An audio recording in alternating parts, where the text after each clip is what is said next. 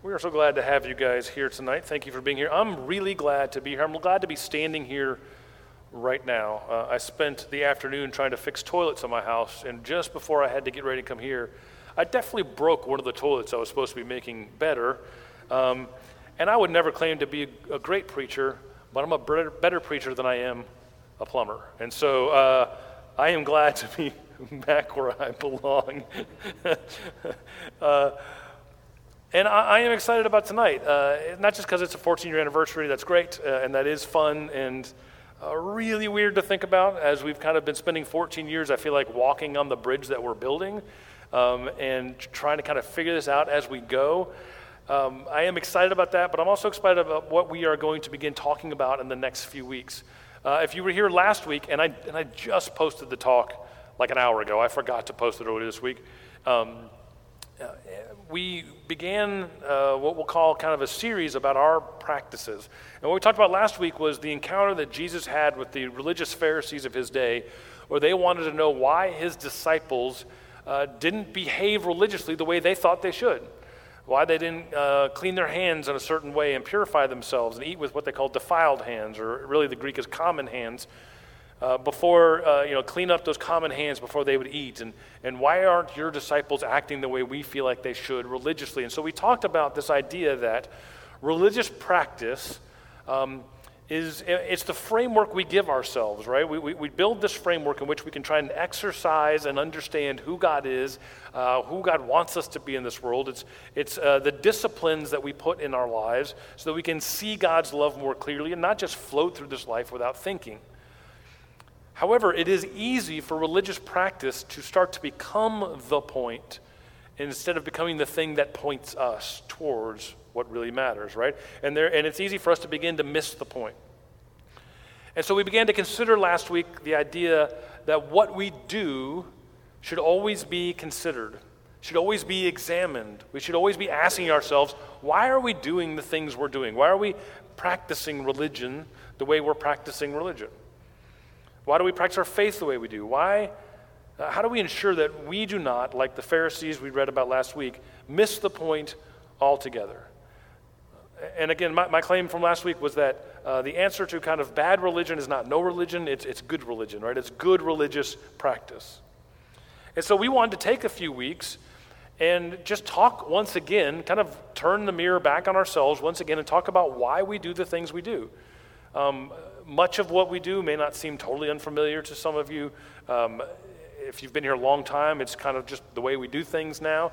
But we don't want to do things just because that's the way we do things. We want to talk about it, we want to lay it out, and we want to think about how we practice our faith communally because it matters. And we don't want to get to the point where we do things just because that's what we do. Um, and it seems appropriate to me that we start this series on our anniversary, and we start this series with what really is the kind of foundational compulsion we have as a community, the founding idea. And that founding idea is servanthood, it's service.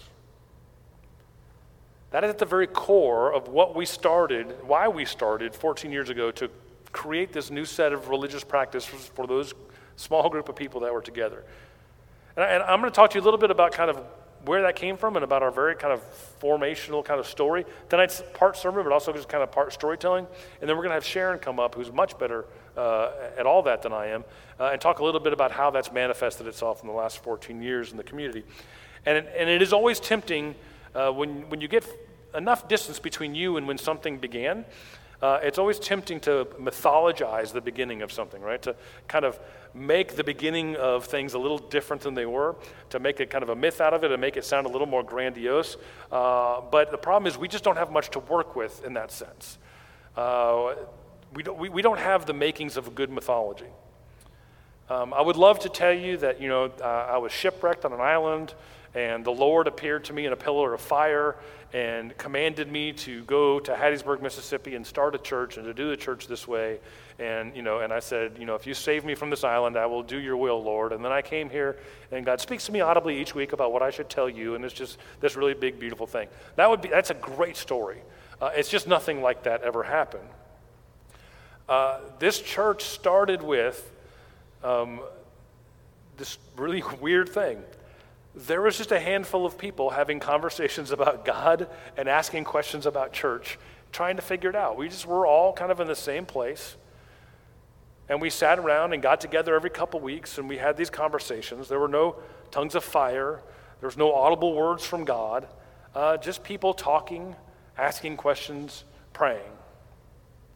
And the main unique thing about this small, and I mean a small group, handful of people, uh, probably seven or eight people sitting in a circle. The main unique thing about this group is that we are mostly unencumbered.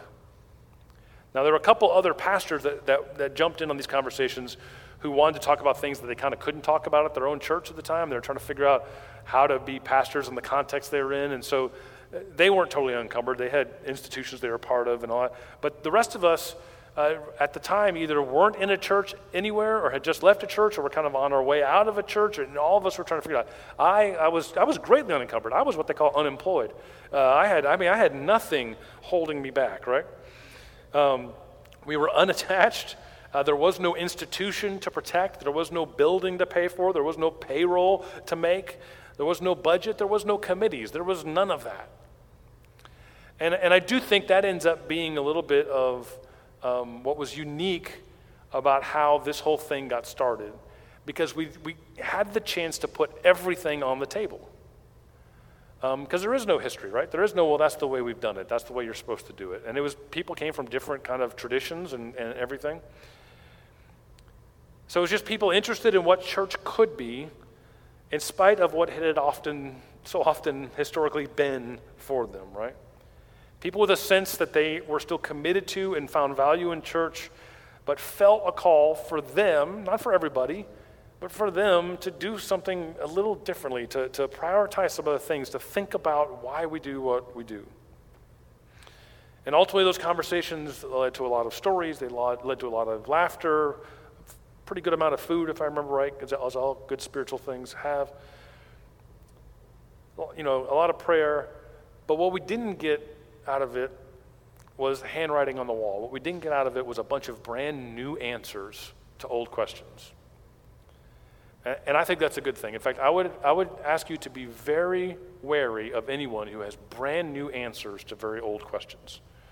Like, like we've all been waiting for them. That's a bad sign, right? That's the beginning of what we call a cult. You should run away from that. So we didn't have all these brand new answers. But what did come from it was new questions. For us in that room, new questions came. And some of those questions were very haunting questions. They called us to account for why we believed what we believed, what we believed, why we practice the way we practice, what we do in this world. And those of you that know much, much about our kind of founding, there was one question in particular that ended up being this thing that we talked about kind of week after week that none of us could quite shake. And I don't know where the question came from. Um, one of us heard it someplace. But the question was this the question was if your church disappeared, whatever, one, a mini rapture happened, whatever, I don't know. Like one week the church is there, the next week beamed up to heaven, however you want to say it. The church was there, it's no longer there. If your church disappeared, would anyone besides the members of that church know it was gone? said, if your church disappeared, would anyone besides the members of your church know it was gone? In other words, the sum total of all the work and all the worship and all the things that are going on within the walls of your church is the sum total of that effort for its own sake, or is it doing something outside of itself? Is it accomplishing something outside of itself? And this question really bothered all of us. And I think it bothered us all in the right ways, right? Because most of us confessed that much, if not all, of our past church experience did not really look great in light of that question. We'd all served in the church, gave to the church, made time for the church, participated in church. We'd all committed so much to church in one way or another. And yet, it was pretty much for the sake of that church. I remember as someone who was being paid to be a minister, you kind of have this goal of what you want to accomplish with a person. I have a Sunday school room full of people, and maybe I've got two or three people in that room that in my mind I think they're my all stars, right? They are who I, I wish I could get everyone to be like that person. And I want them to all be like Bill because why? And then I, I thought about the list. For me at the time, the, most of the church work I had, I want more Bills because Bill um, shows up for Sunday school on Sunday morning. And then Bill shows up for church after Sunday school. And then uh, Bill gives like 10% of his money to us, right? And then Bill shows up on Sunday night for the Sunday night service too. And then on Wednesday night, we have a dinner and a Bible study, and Bill shows up on Wednesday night as well. Well, we've also got children's uh, stuff and youth stuff and, uh, and all these kind of things that are going on through the week. And Bill volunteers all the time for that stuff as well. And, and he serves on the, on, on the committee that we have to determine uh, what carpet color is most godly in our sanctuary. Uh, and he's on the finance committee. And Bill does all these things. And we need more bills. In fact, if I could grow everyone in this room into a bill, I would be a successful minister. That's what I'm trying to do is move people along that line. And that's great. And Bill was terrific. What a great guy Bill is. The problem is, I have just occupied every spare moment Bill has. I've just occupied every spare dollar that Bill has. I've just occupied all of his extra effort and time and energy. And yes, we as an institution in these walls are a little better and a little stronger because we've got Bill. But I've effectively removed Bill from the community. If Bill disappears, I'm going to miss him inside these walls. But Bill's not coaching Little League. Bill's not serving on a school board. Bill's not doing anything out in the community because I've occupied every single thing. He's not given to many charities. I've taken all the money. I've, I've brought him all, all of it is here, right? And so we, we were really bothered by this question. If functionally speaking, the church removes its people from the world instead of sending it into it, what are we doing really? Given that all of us only have limited resources, limited time, limited money, limited energy, limited amount of love that we can give in the world, given the fact that we all have limited resources, if the church can't demand all of it and leave anything for anyone else, right? And most of us kind of confess that our church experiences were that we were trying to get a room full of people that gave everything to the room. In this sense, you could even make a strong argument that the surrounding community was worse off because our church existed. Less money for the community, less volunteers for the community, less time given to the community, because we've occupied it all. We ate it all. And in that case, you could argue that if the church disappeared, no one would miss us. No one would miss us except the people there. In fact, maybe the Methodists would get lunch five minutes earlier because we weren't in line in front of them. Right? If the church disappeared, it might, could possibly even be a net gain for everyone outside those walls. That was a haunting idea to us. And it just felt like it shouldn't be like that, right? We just couldn't imagine that this was how church was intended to operate. If the church was intended to be the physical presence of Jesus in the community, the body of Christ, then shouldn't the community be measurably better with it there? Shouldn't we be missed if we disappeared?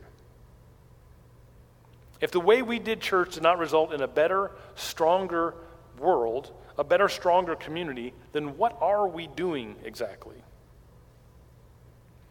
Right? And, we begin to think about that and unpack that and look at the life and teachings and ministry of Jesus and, and how the earliest forms of church uh, did what they did. And we felt like it came to a, a, few ideas, but one overarching principle kept coming up over and over again. And that principle was service, servanthood. That the underlying posture of Christ and Christ's kingdom in this world and the early church uh, and their understanding of how to do church was based in service. Right? Uh, Matthew 20, 25 through 28 says it well.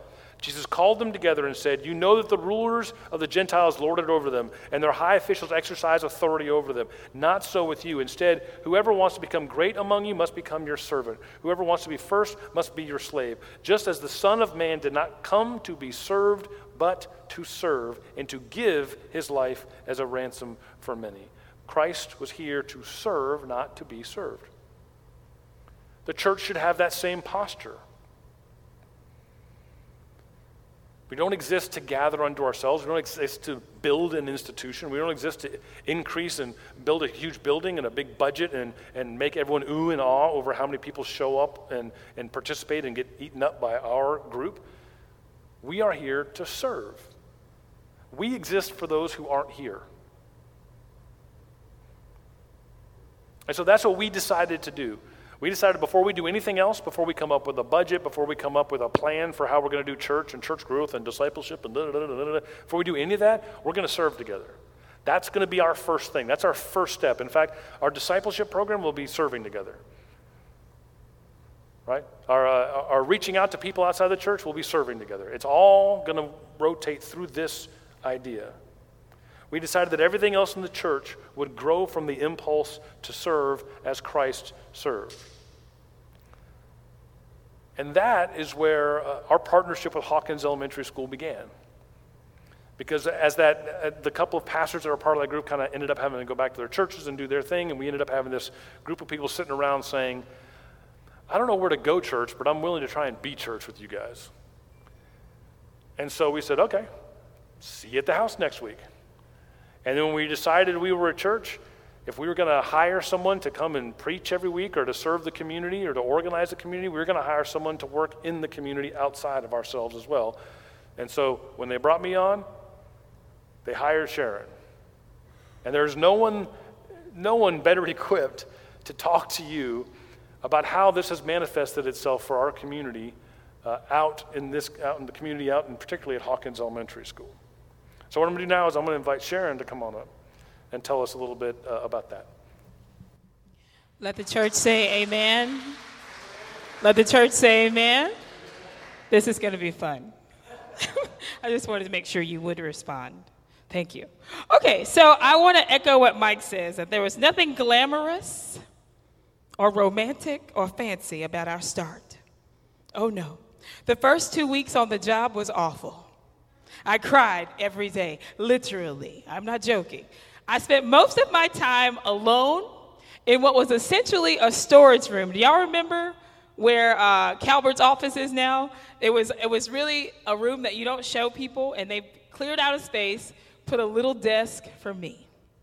Margie Willis was then the principal there, and that was our avenue to go to Hawkins. The only person that appeared happy to see me was Margie Willis. I'm convinced that every other staff member thought I was a spy for the superintendent. They were like, hmm. I'd be like, hey, can I help you? I'm good. Okay, cool, cool. so a week or so later, I was still trying to find my bearings. There was a huge shift in the world. It was 9 a.m. on a rainy Tuesday morning. I was in the front office when a second grader walked into the door soaked. Miss Outlaw, who was, the sec- who was the secretary then, she had been there for literally like 20 years. She knew everybody in the community. Um, so Miss Outlaw was in the process of giving him a firm look and a lecture when another parent walked into the door behind him. The parent walked in and explained that as she was leaving for work, she saw Larry, the second grader, walking from Briarfield Apartments across Main Street. It was still raining outside, so she wanted to offer him a ride, but, but another car pulled up to him instead. She watched the exchange and got a funny feeling and decided to follow the car to see where it would take him. Fortunately, the person in the car was a good Samaritan and brought Larry to school. But she thought someone in the school should know what happened. Outlaw then proceeded to question Larry Who brought you to school? Larry, did you know the person you got into the car with? You got into the car with a stranger? Every red flag in America was being waved at this entire exchange. The parent headed to work, and Outlaw finished her lecture with the firm Don't you ever get into the car with a person you don't know. Anything could have happened to you. Now, Larry was upset and scared because he realized that he may have done something wrong. He got emotional, and in return, I got emotional. Um, but the school officials got angry. outlaw called Margie Willis. And let me tell you something. Don't let Margie fool y'all. Margie is the sweetest person, the sweetest smile, the sweetest hugs, but Margie Willis will fight for children. Margie Willis was fed up. Margie called the parent, and there was no answer. They had left several messages at home because Larry was late to school almost every day. This was the final straw. The resource officer was sent to the home to tell the parent that if they had not come to the school the next day, the school would be forced to involve Child Protective Services. The message was delivered. I spent the rest of that day angry and frustrated, and I asked if I could attend the meeting so that I could possibly meet the parents, and maybe they would allow me to pick Larry up for school every day. The next day, I was ready, and I mean like Fight Club ready. Nothing to do with the Lord, nothing to do with the Lord. Fight Club ready. Then Larry's dad came in. Larry's dad came in and they told him the events that had happened the day before and what had happened, and that something had to change. Two seconds into the story, the dad started to weep uncontrollably. Through his tears, he starts to tell us. I knew that was going to happen. Through his tears, he started to tell us that he works nights. He worked the night shift and he sleeps most of the day. And Larry was never home when he made it home from work, so he never knew there was a problem. He actually thought the girlfriend was waking up and getting the kids to school. In fact, he had to quit his job to attend the meeting today. What I learned in that meeting was that parents love their kids and they provide for them in the best way that they know how. That often means working two jobs to put food on the table or making whatever sacrifice is needed for their kids. I was prepared for Larry's dad to be the bad guy, but I was missing major parts of the story. He didn't need me or us to rescue him, but he sure could use an ally. He didn't have extra time to read books or help with academics, but we could do that. What he needed was a neighbor who was willing to lend a hand when needed. That moment shifted the meaning of service for the rest of our life, seriously. Service is showing up and knowing that every person has a story that started before you and will continue after you. The question is, what will you do with the time God has placed them in your path? Before Neighbors, I had had life altering mission experiences to other countries, to Mexico, and, to, and twice to Africa. In fact, I had to go to Africa to become friends with Toby. I didn't like him before. I didn't. But in Africa, I saw him differently. I know it's, it's, a, it's a long story. But the bigger question that neighbors and what Hawkins did for us as a community, and for me personally, is what does it mean to be on mission in your own community? What does it mean to be on mission in downtown Hattiesburg? What does it mean to be a neighbor? The mission of Neighbors at Hawkins is to assist in providing quality education to all students at Hawkins Elementary by direct tutoring, effective volunteering, connecting financial resources to the needs of teachers in the classroom. To build self esteem by mentoring, interacting with students, and exposing them to new opportunities through extracurricular activities. And third, to expand the personal vision of students for themselves, their community, and their world. As I prepared today, I thought about the idea of a blank canvas, figuring, out, li- figuring it out literally as we go. The first community project that we did was paint the cafeteria. We painted murals with overhead projectors. I can't even believe they allowed us to do that. The only person who was qualified to paint in that room was Colby. Nobody, the rest of us, we literally it was paint by numbers. Um, but we were willing to paint, even though we were unqualified. We were willing.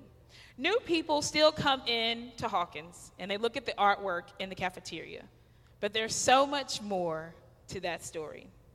Similar to our teachers and our students at Hawkins, there's so much more to the story. They invited us with open arms to walk beside them, see the children and the families close up, and join in the work. We've been able to add and maybe edit a few chapters of people's lives. We've been able to add to the beauty. We have so many stories, literally. We have served students by sponsoring everything from school, some, from school supplies to uniforms. We have aided parents in paying light bills and sponsored Christmas presents for 30 to 50 kids, not hoping that WDAM would show up, but behind the scenes so that the parents maintain their dignity. We have bought violins and cellos. And here more recently, we have bought cleaning supplies. Oh, yes, we have wiped out Walmart and Sam's. But that's what our neighbor needed. It can't be about us, it's how do we serve our neighbor. Who knew that Clorox wipes and Lysol could change the course of someone's day? Ten years ago, we brought on tutors to provide additional support in the classroom. With the AmeriCorps program, when we recruit tutors, we look for people who understand that education is often the great equalizer and often the best shot that our students have that we can offer them abundant life.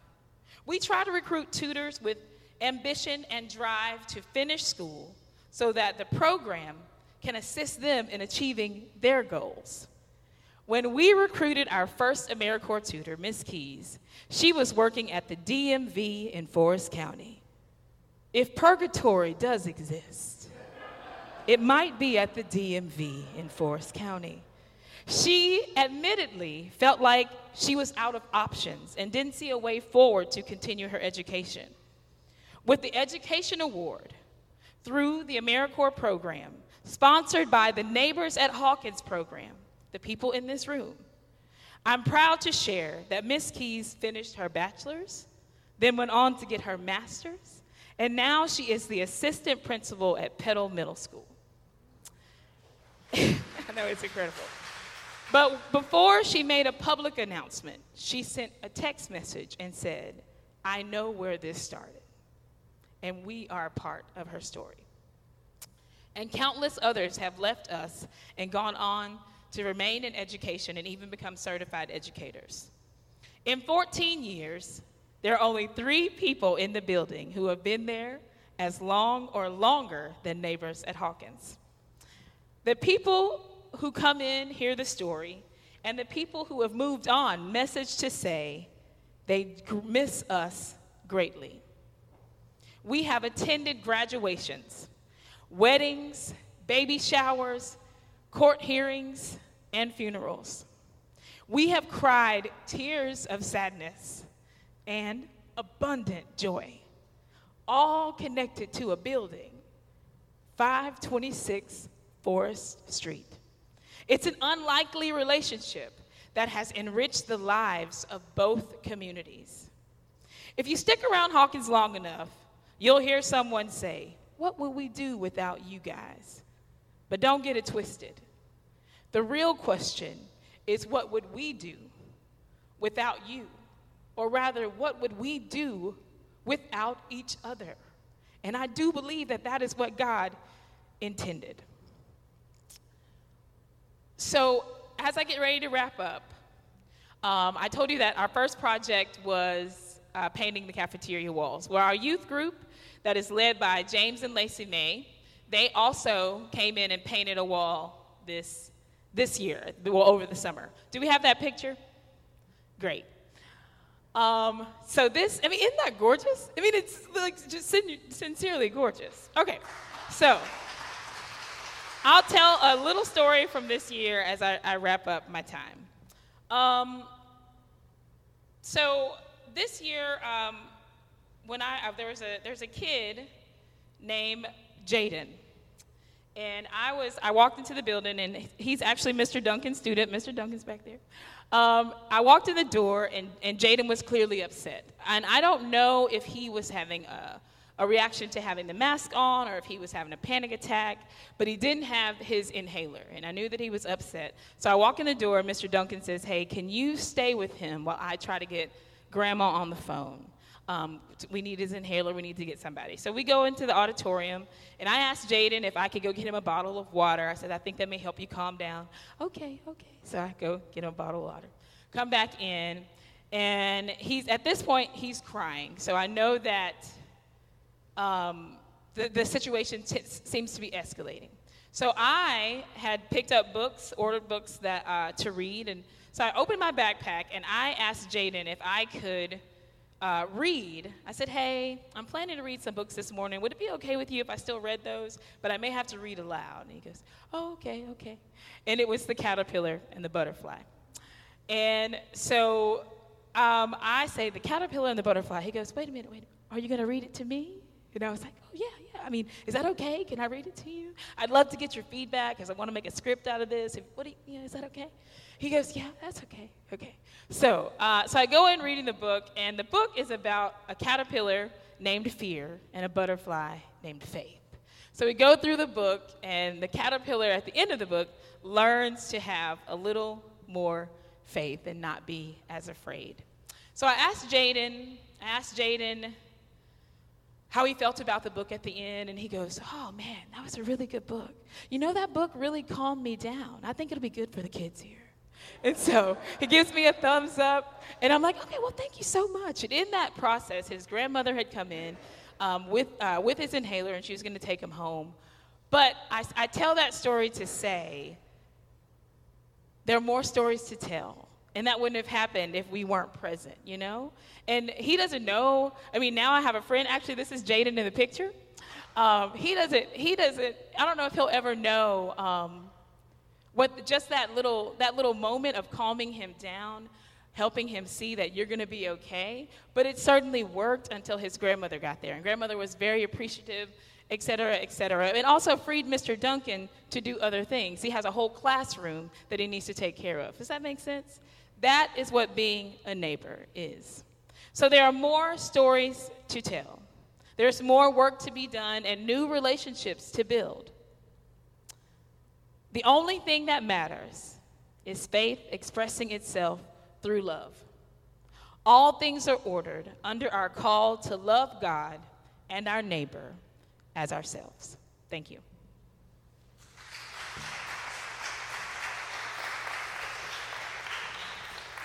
Thanks, Sharon. And that's and that's really that's the core of who we are, right? We exist, we come together, we sing the songs we sing, we do the sermons we do, we, we do all of this not for us, we do it to be sent out to serve. Uh, and, and Sharon's got it right. I hope, I hope we have made a difference at Hawkins. I, I feel certain we have uh, over the years. But there is no doubt that we are fundamentally different because of our time there. Because serving is not just about helping someone who may not have something you think you have to offer, or may not have enough time or enough energy or enough money or whatever, and you can offer that. That's great. It's not just about helping them. Anytime you've served, you know serving changes your DNA, it changes who you are. And it has absolutely fundamentally changed us as individuals and as a community. And so, as we go forward talking in the next few weeks about who we are, about why we do the things we do, why, why do we gather together publicly? Why do we baptize? Why do we dedicate kids? Why do we do all these different things that we do? Always remember that all of it is to form us into the kind of people who then go out into this world and serve the way we were served, love the way we've been loved. That is why we're here. That's the point. And so uh, I'm thankful to Sharon for uh, sharing those stories. Uh, thankful for all of you who have given time and energy and love to Hawkins. I do also know that we, we don't say you have to be at Hawkins. Hawkins may not be your place. You may be serving somewhere else in some other capacity, and that's great. Go forth and do it, right? But serve. It will change who you are. Um, what I'd like to do now is pray and kind of prepare us for a time of communion and then uh, we'll have the final song with the band after that. But will you please join me uh, in a time of prayer right now?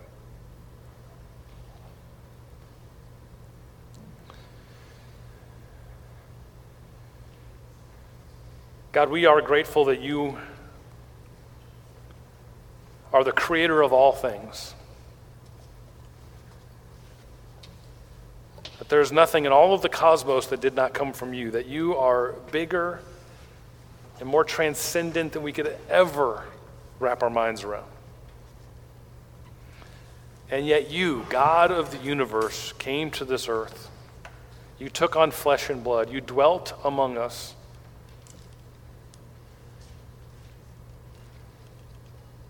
You learned what it meant to be human, to feel we feel, to, to have the same hunger we have, to have the same pain that we have, to bleed as we bleed, to breathe the same air we breathe and kick the same dirt.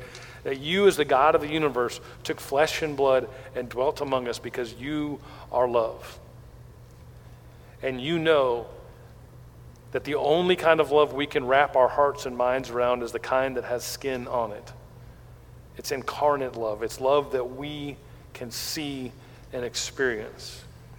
That you are a God of the universe who came to this place and looked at little us and said, I'm not here so you can serve me.